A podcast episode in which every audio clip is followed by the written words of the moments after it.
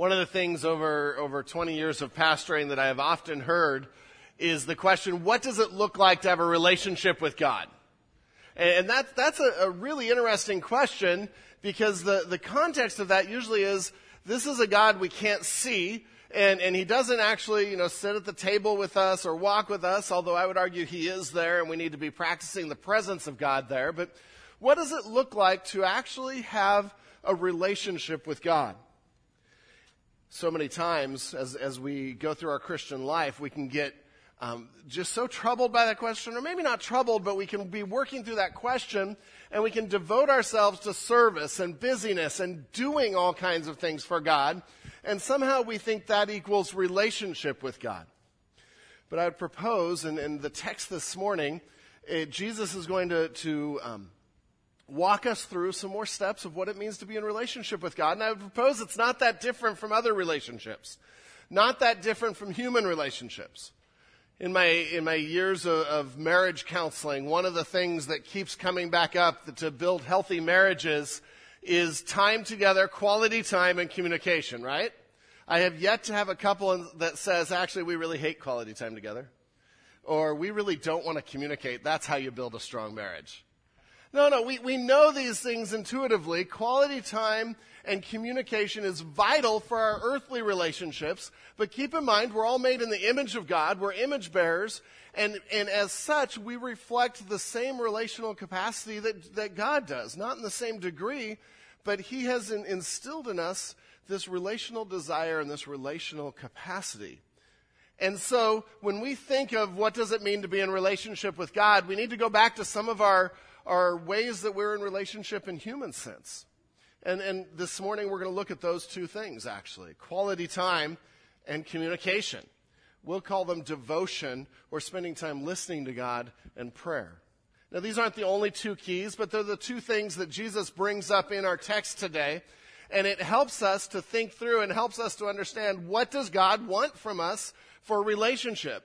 See, if, if we go through life and it's just about being busy at church and being busy and reading, you know, 20 chapters a day and somehow having, uh, you know, wh- whatever trappings we put on Christianity, if that's the extent of our Christianity, we are missing out on the joy and the beauty of relationship that God wants for us.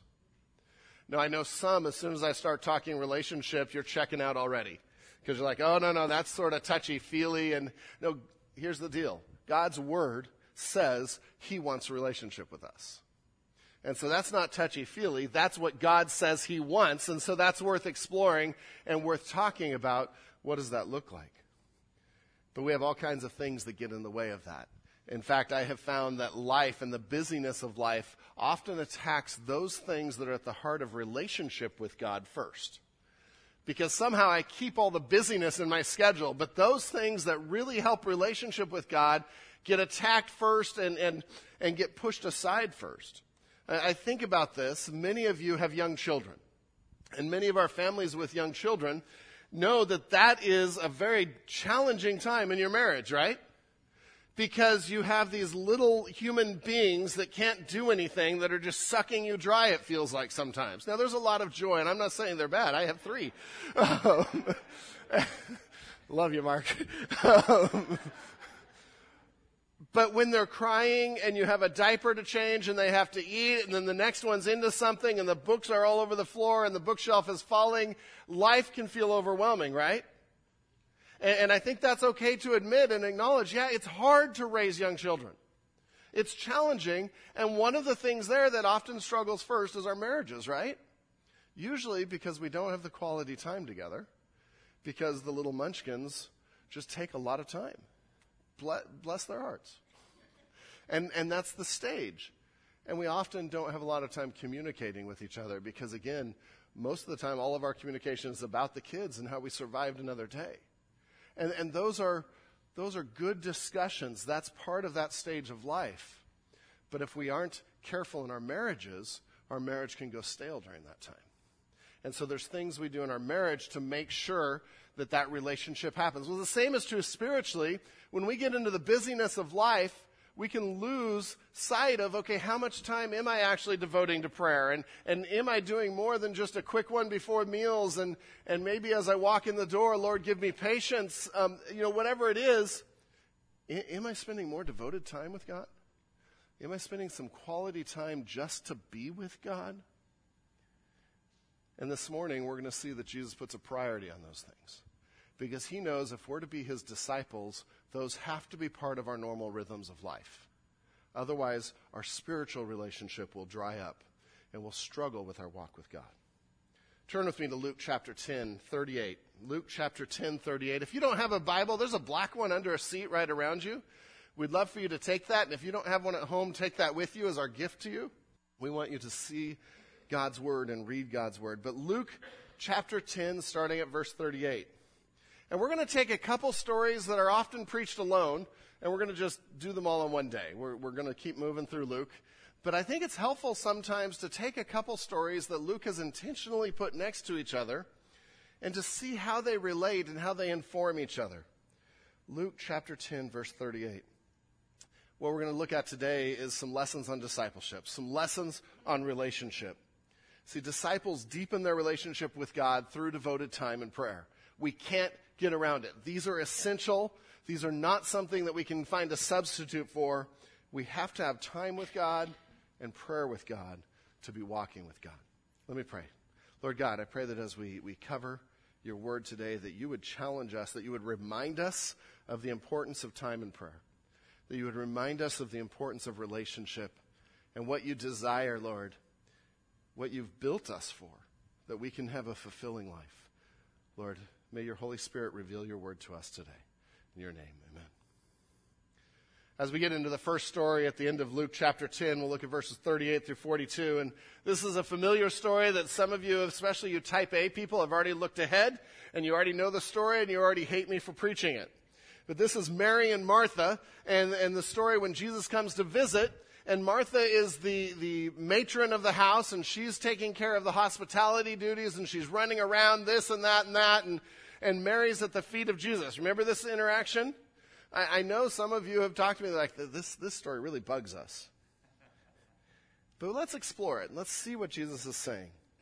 Point number one in your notes as, as we're looking to deepen our relationship with God is we need to prioritize carving out time to be with and listen to Christ prioritize carving out time to be with and listen to Christ. Let's read the story. Now, as they went on their way, Jesus entered a village, and a woman named Martha welcomed him into her house. And she had a sister, probably a younger sister, called Mary, who sat at the Lord's feet and listened to his teaching. But Martha was distracted with much serving. And she went up to him and said, Lord, don't you care that my sister has left me to serve alone? Tell her then to help me. But the Lord answered her, Martha, Martha, you are anxious and troubled about many things, but one thing is necessary. Mary has chosen the good portion, which will not be taken away from her. And we just get, we get this little snippet of a story. It's only found here in Luke.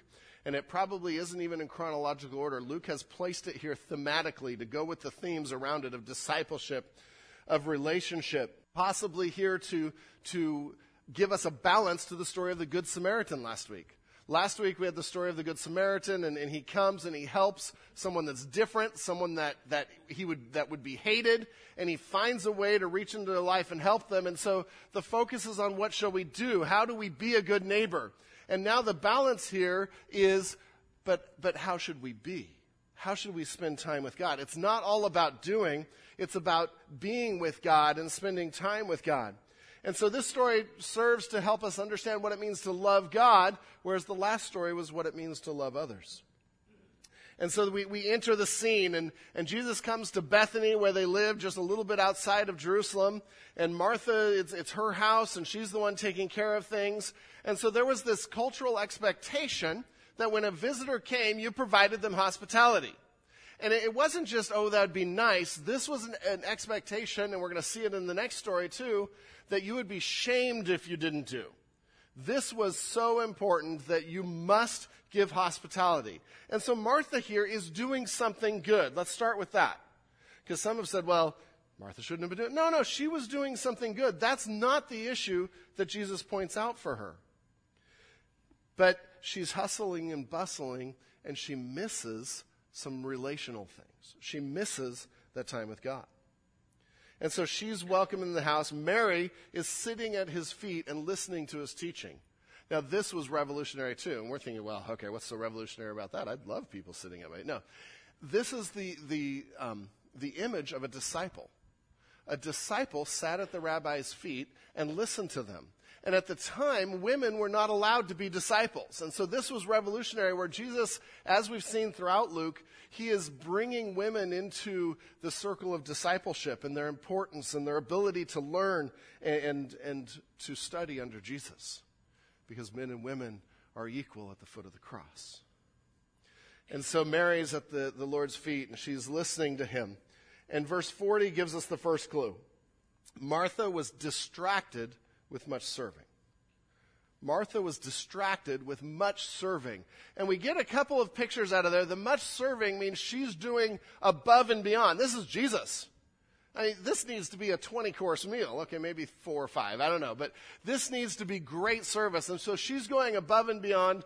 All of her time is spent with that. But the word distracted is interesting because it means to be pulled or dragged away from. And the image here is someone that wants to be with Jesus, someone that wants to be spending time with him, but the pressures of everything else that she thinks she has to do is pulling and dragging her away from that relationship. And that just screams busyness, where we get so busy with all the things in life that we forget the most important thing. Is it wrong to make a meal? Is it wrong to show hospitality? No. But when that becomes more important than your guest, when that becomes more important than spending time with Jesus, our priorities are out of whack. It, it's, it's a decision between the good and the best, not between the bad and the good, as so often this has been characterized. This is a decision between the good and the best. And Jesus is saying, take the best first, and the good will follow. And so she's distracted with much serving. And so the first problem here is wrong priorities wrong priorities. She let the good overwhelm the best and control her.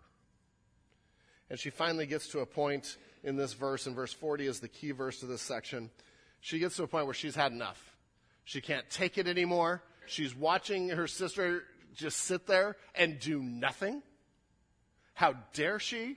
Now, we've all had this where you're busy doing something and you see someone off in the back, you know, enjoying some time and a little coffee watching you work.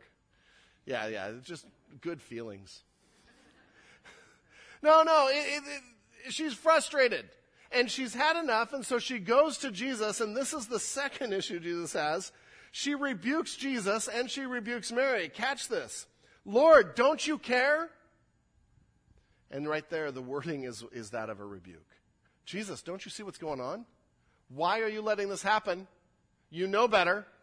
You know, and, and they know Jesus. This is the, the, these are the sisters of Lazarus, who Jesus rose from, raised from the dead. Don't you care, Jesus? She goes on to say, That my sister has left me to serve alone? Woe is me. You're letting her do it. She's doing it. I'm serving alone. And then she gives a solution. She's very helpful. Tell you what you do, Jesus. Tell her to help me. She'll listen to you. Obviously, she's at your feet watching me work. Tell her to help me. And Mary, uh, Martha rather, the second issue is her attitude towards what she's doing. See, I, don't think the serving was the, problem necessarily. That was her way of worshiping. That was her way of, of serving Christ. The issue is she thought everybody had to conform to her way. She thought her way was the only way and it was the right way. And we do this all the time. Our ministry is the only one that counts. So everyone should come to our ministry or, or the way I'm built, the, what I like or the songs I like or whatever it is, that's what everyone should enjoy. And, and we are so caught up in self-centeredness that we don't let other people be built other ways and have other things they enjoy and serve God in other ways. And so Martha's, she has a plan for Mary. And she wants Jesus to help her implement it. She was criticizing what others had chosen to do in their devotion to God. And oh, we're, we're a church family of two, three hundred people. We need to be appreciating how each other is built and how different people show devotion to God. But Martha was so constrained by her own experiences and her own feelings and approach to life that that became her definition for everyone. And she was willing to act on it. Now, now you probably never, Martha was one of these type of people, and we see, it later with Lazarus in John 11. Martha was one of these people that you never really questioned where they were coming from. They were sure to let you know. And, and I actually appreciate that. There's a certain honesty to that and, and to, to, be able to deal with it. And, and Jesus here is now able to deal with it and help her. And in 41, the Lord answered her, Martha, Martha.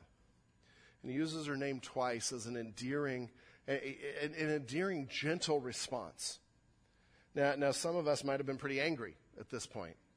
But Jesus recognizes Martha's still trying to do the right thing. She's just lost track of priorities and she's, she's lost track of an attitude issue. If she had been doing what she was doing as an attitude of worship, rather than caught up in all the details, it probably would have been fine. So he says, Martha, Martha, in the sensitive and caring response, you are anxious and troubled about many things. And he deals with the first issue, the distractions. You have so many things you're worried about, so many things that are going through your head, and we feel this sometimes. And, and uh, a lot of scholars think that part of what he's saying with many, anxious about many things is you, you could have scaled down dinner a little bit. You could have scaled down the hospitality. I would have been fine to spend time with you. This is what you wanted. This is what you were pulled away from. He says, You're anxious and troubled about many things, but one thing is necessary. There's one priority here.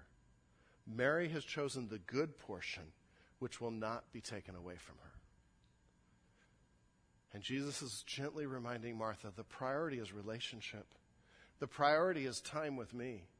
If you are doing so much that you have no time with me, that you, are not able to, to talk and listen for us, we're not at Jesus' feet, but we're in His Word, we're in prayer, we're spending time listening to God. If we don't have any time for that, our priorities are messed up.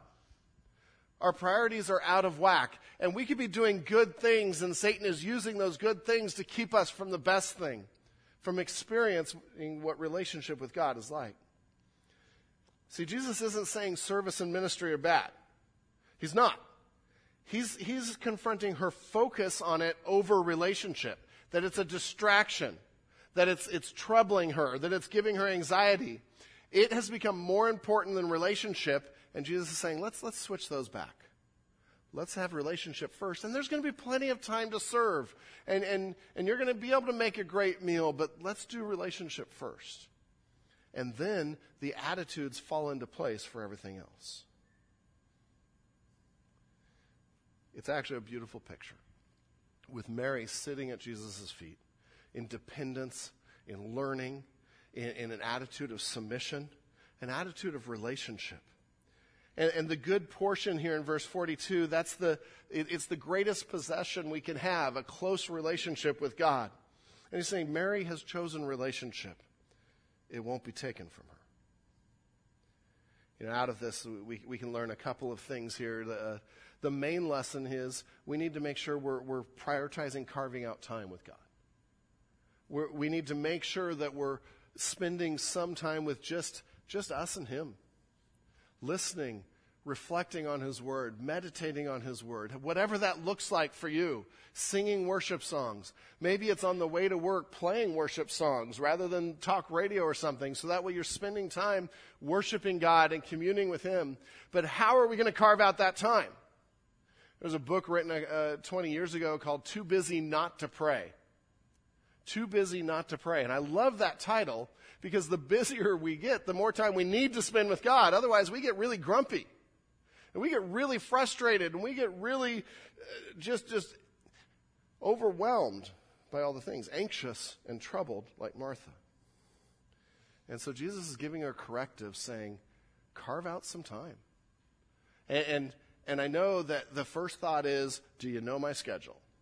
If I had more time, I'd be doing it. Anyone feeling that right now? No, no, no.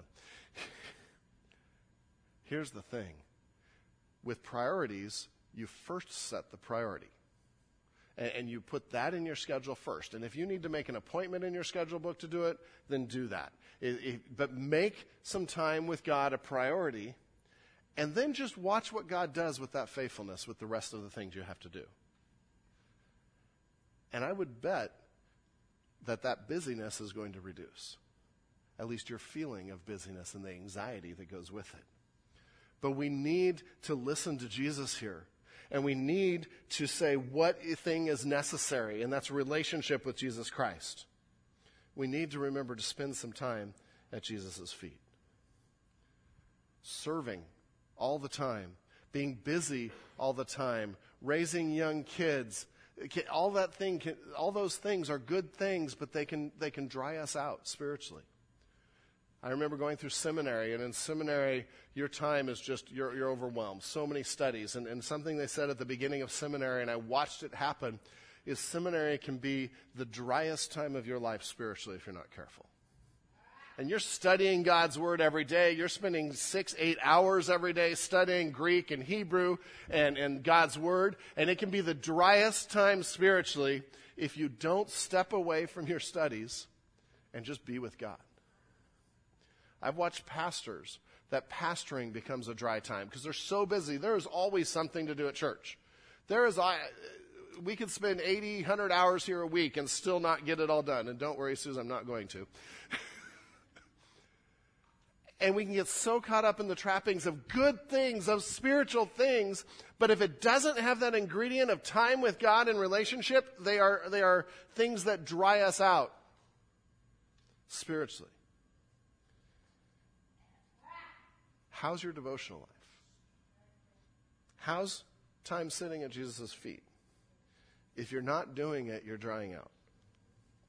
And I challenge you to put that in your schedule. Even if something else has to drop, put that in your schedule.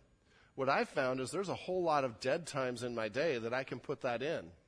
That, that if I'm intentional, make a lot of sense. Drive time so much can be done during drive time with what you listen to and listening to God's word or listening to worship songs. There's other times that it's just downtime that you could carve away five, ten minutes, 15 minutes. But oh, village, I heard you, spend some time at Jesus' feet. Jesus says that's important. I believe him. I believe him. So let's put that into practice. He goes on then in, in chapter 11.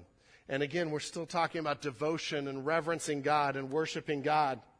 And verse 11, 1 starts, Now Jesus was praying in a certain place.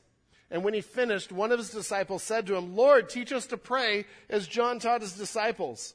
And what a great beginning to 11. Now Jesus was praying. We've seen this before, right?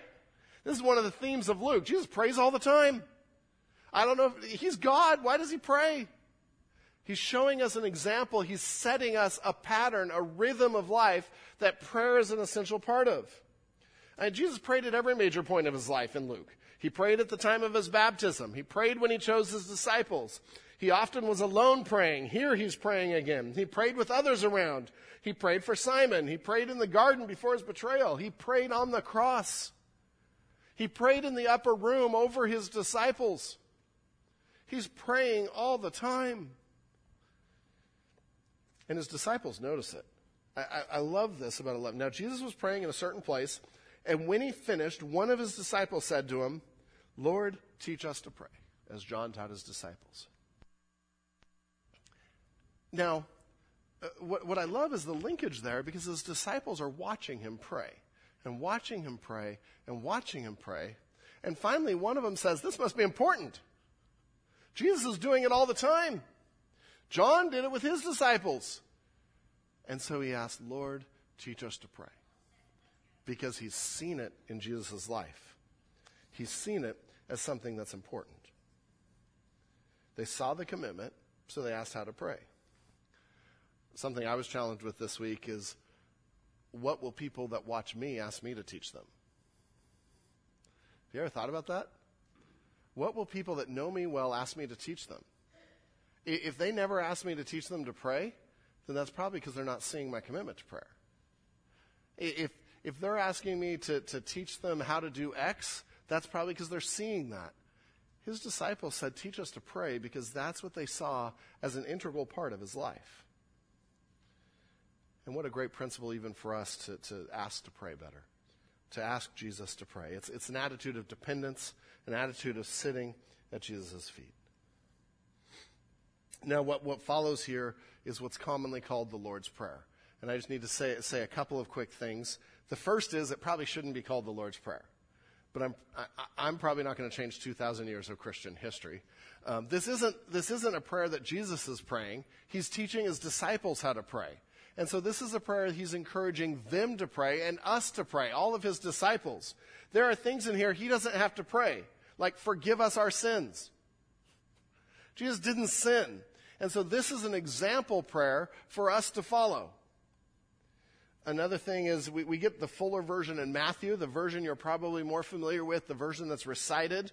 And, and there's all kinds of debate of is it the same one and Luke just summarized it.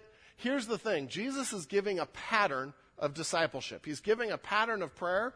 And he probably taught this more than once in the three years he was with his disciples.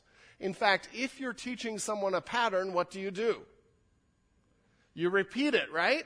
That's how you ingrain it in our heads. You repeat it. And so this is, I think this is a, a different time. The setting's different.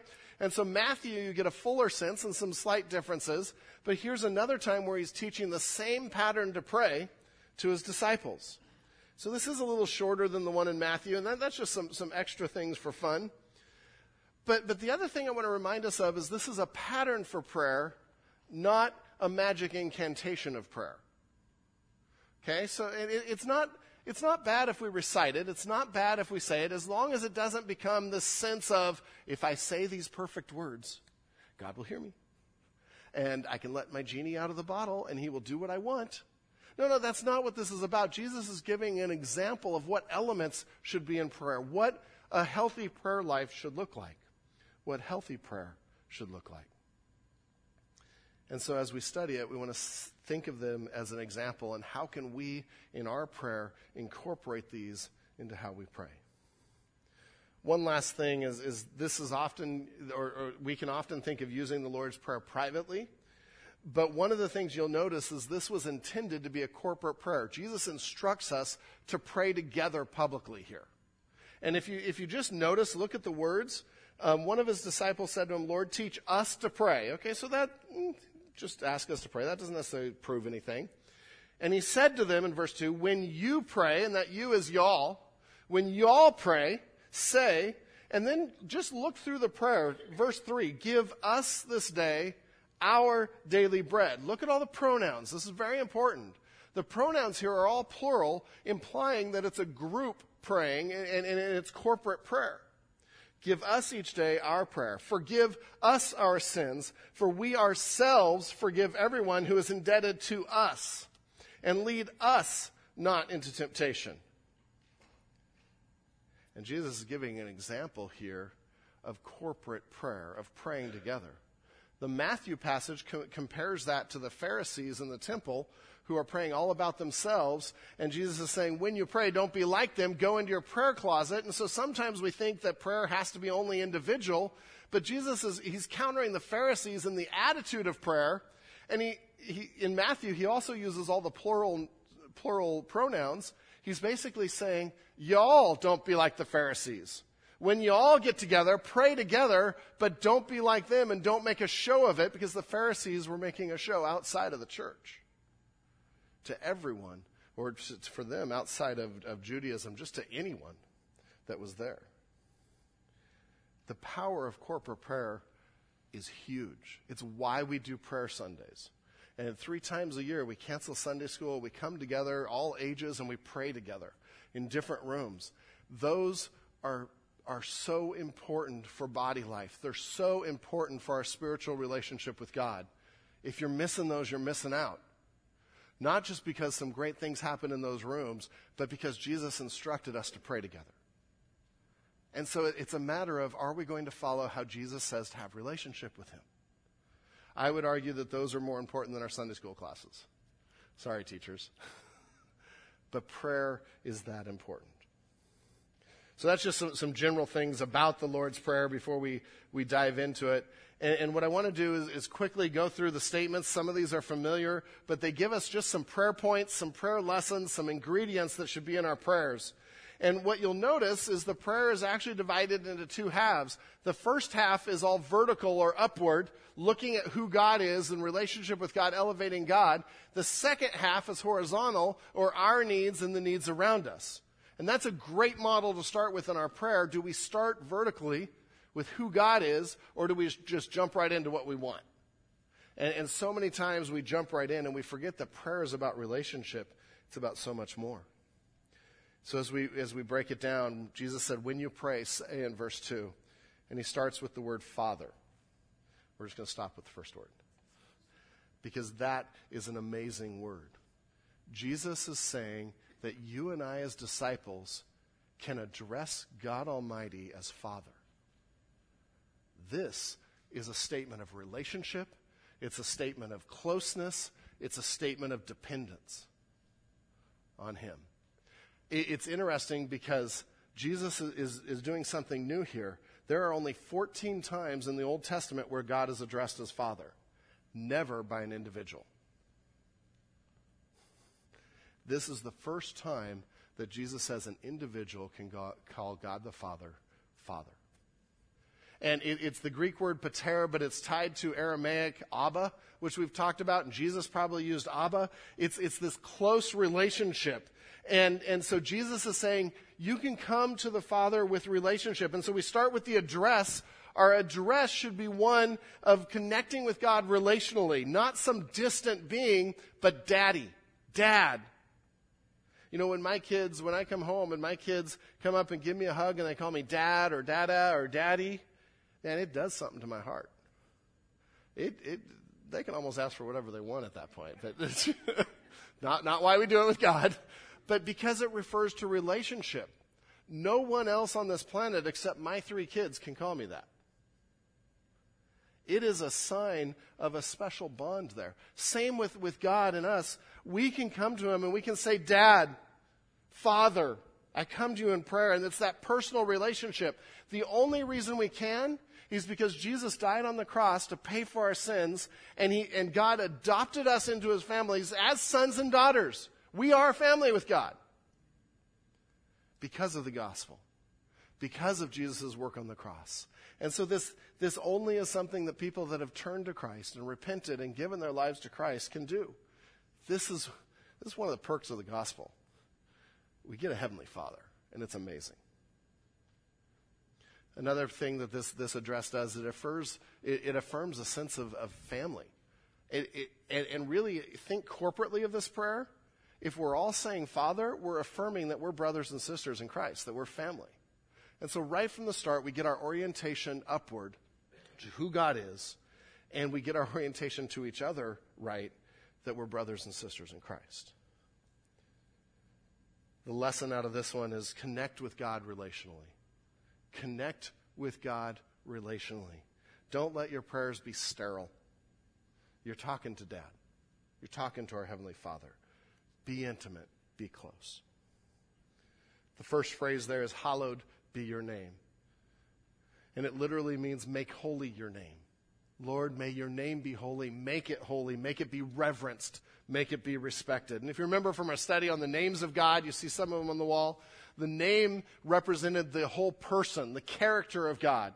And so in this case, Jesus is saying, uh, pray that God's reputation, his character, would be reverenced, would be made holy in the eyes of all around.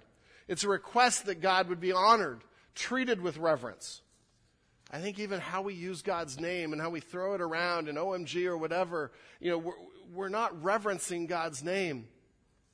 And so between the address Father and hallowed be your name, we get the idea of relationship and reverence together. And so he is God Almighty, but he's also Father. And, and those two have to be held in, in sometimes what, what feels like a discontinuity, but they're both true. And so we reverence God. We come to him. We come under him. In our prayer, in our prayer life, we need to make sure we're including elements of reverence and worship. Reverence, and worship is a great summary of this one. To make him holy, to make his name holy, to make his reputation holy, that's worship. It's adoration. And so, one of the great ways to start prayer, and I'm hoping to give you just some tools and ingredients for prayer, to start prayer with just some statements adoring God and, uh, and making his name holy of who he is, of honoring him for who he is, that is a great way to start prayer. It also, again, orients us upward. And, and so, when you pray this week, consciously try to start by, by, by praising God. Even when you pray for meals. You know, I guess you could say, God is great, the food's on the table, let's eat, or whatever that one is. And that does start with God is great. Be more genuine than that in prayer. But start in every prayer with how can we reverence God? How can we elevate Him in His name? The next phrase is, Your kingdom come your kingdom come. And it's looking forward to God's reign.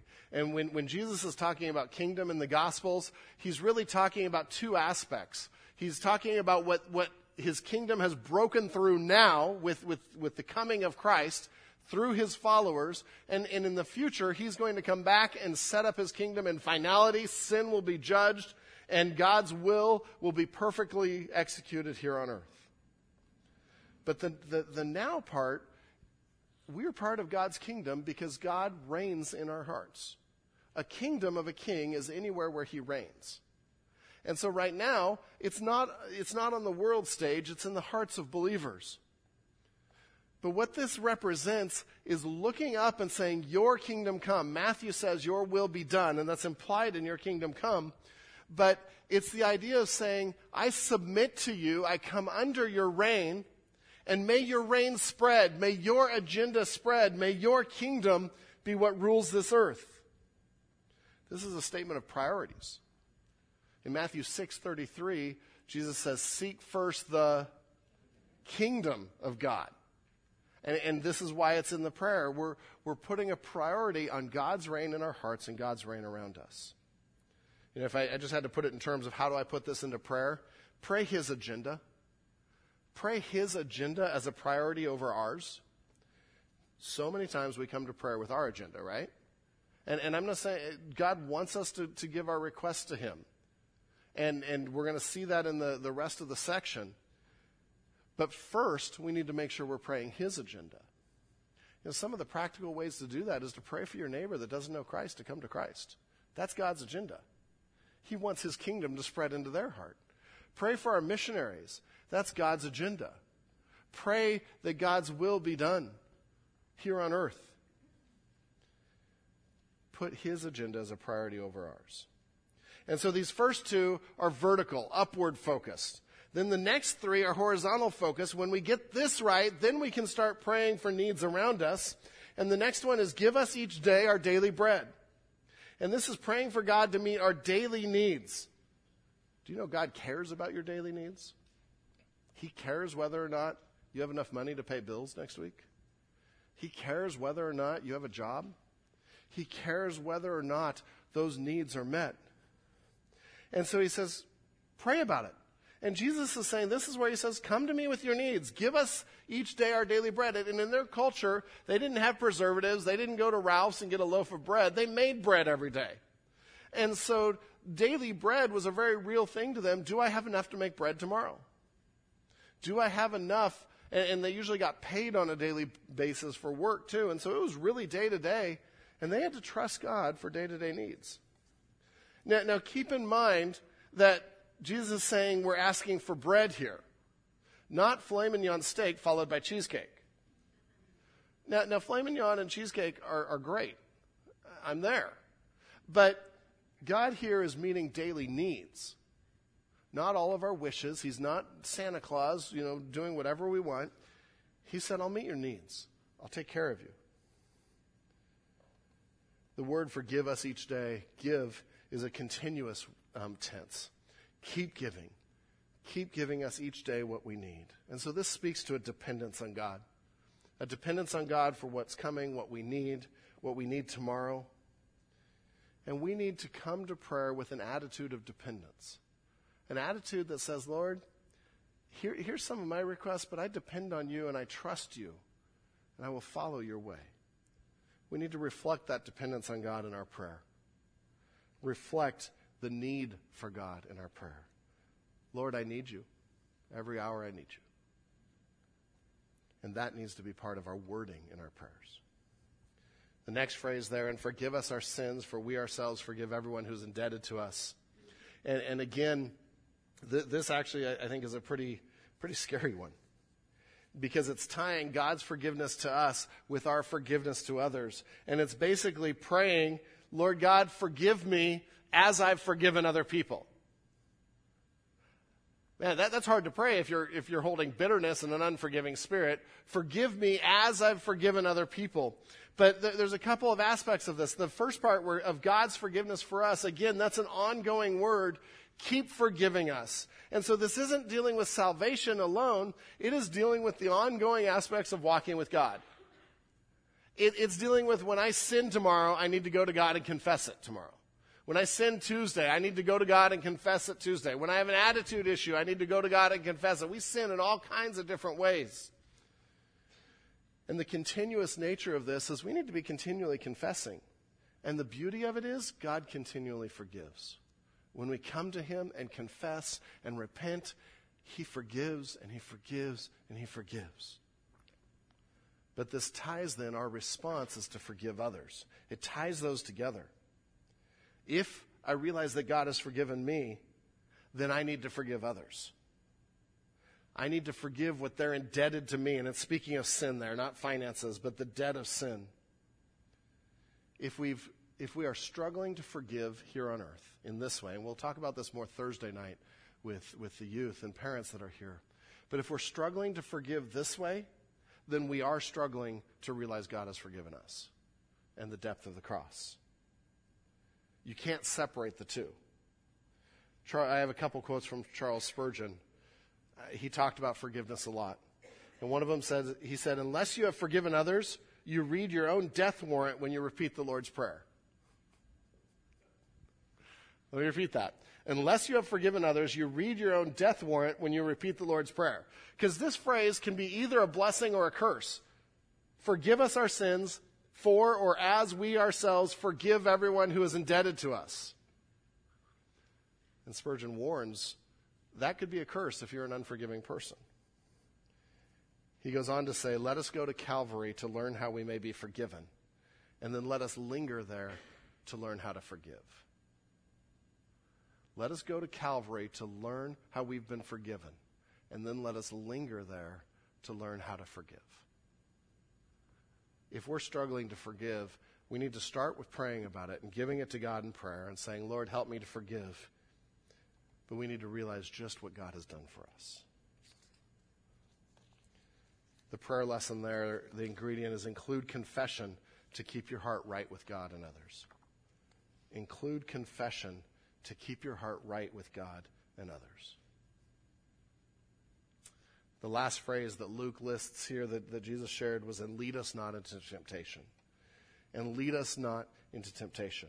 Now we know from James that God doesn't tempt us. In James 1.13 it says, let no one say when he is tempted, I am t- being tempted by God. And so we have to figure out what this means. But if you think about it, of the, the, the word lead is don't even let me go down the path toward temptation. And most temptation is stopped before the temptation happens, by what paths we choose, by what, what choices we make. And, and so it's, it's asking God for spiritual prote- protection, spiritual battle. Saying, Lord, don't even let me go to where I'm tempted. Protect me from that. Lead me in other ways. See, we make choices sometimes that lead to temptation, where we're not listening to God. An example of this, and it's not a temptation example, but of choices leading to something bad, Yesterday, um, I'm, I'm working on my sermon, and Susie and the kids come running to me, and they're like, there are termites all over in the house. And they're swarming. Usually that's, that's more fall, but they're swarming. And so in the family room, they, they look like giant ants with wings on them. I don't know if you've seen them swarming, and they're all over, and they're crawling all over the ground. And Susie's cleaning them up. My kids might have been a little more scared of them. Um, and we're, we're trying to figure out where they're coming from because you really don't want the roof to fall on you and little things like that. But, um, we finally found that we had brought in wood for the fire, and we had a stack of wood, and one of the logs was completely eaten away by termites, and they had decided that yesterday was a great way to fly away and be free. And, and so th- we took the log outside, it was covered with them, and, and then cleaned them up inside, and no more came out. But what, a, what an interesting illustration of when you bring something into your life that is tempting or causes you to sin. And, and we bring these things in, and sometimes we say, oh, it's not going to be a problem. I can resist sin. And, and we have brought the temptation into our lives and, and, and gone down a path that is going to make it harder to stay from sin. You know, for us, we could just put the log back outside, out of our way. Great. But in temptation, in our daily lives, this is a prayer to say, God, don't even let me bring the log in the house.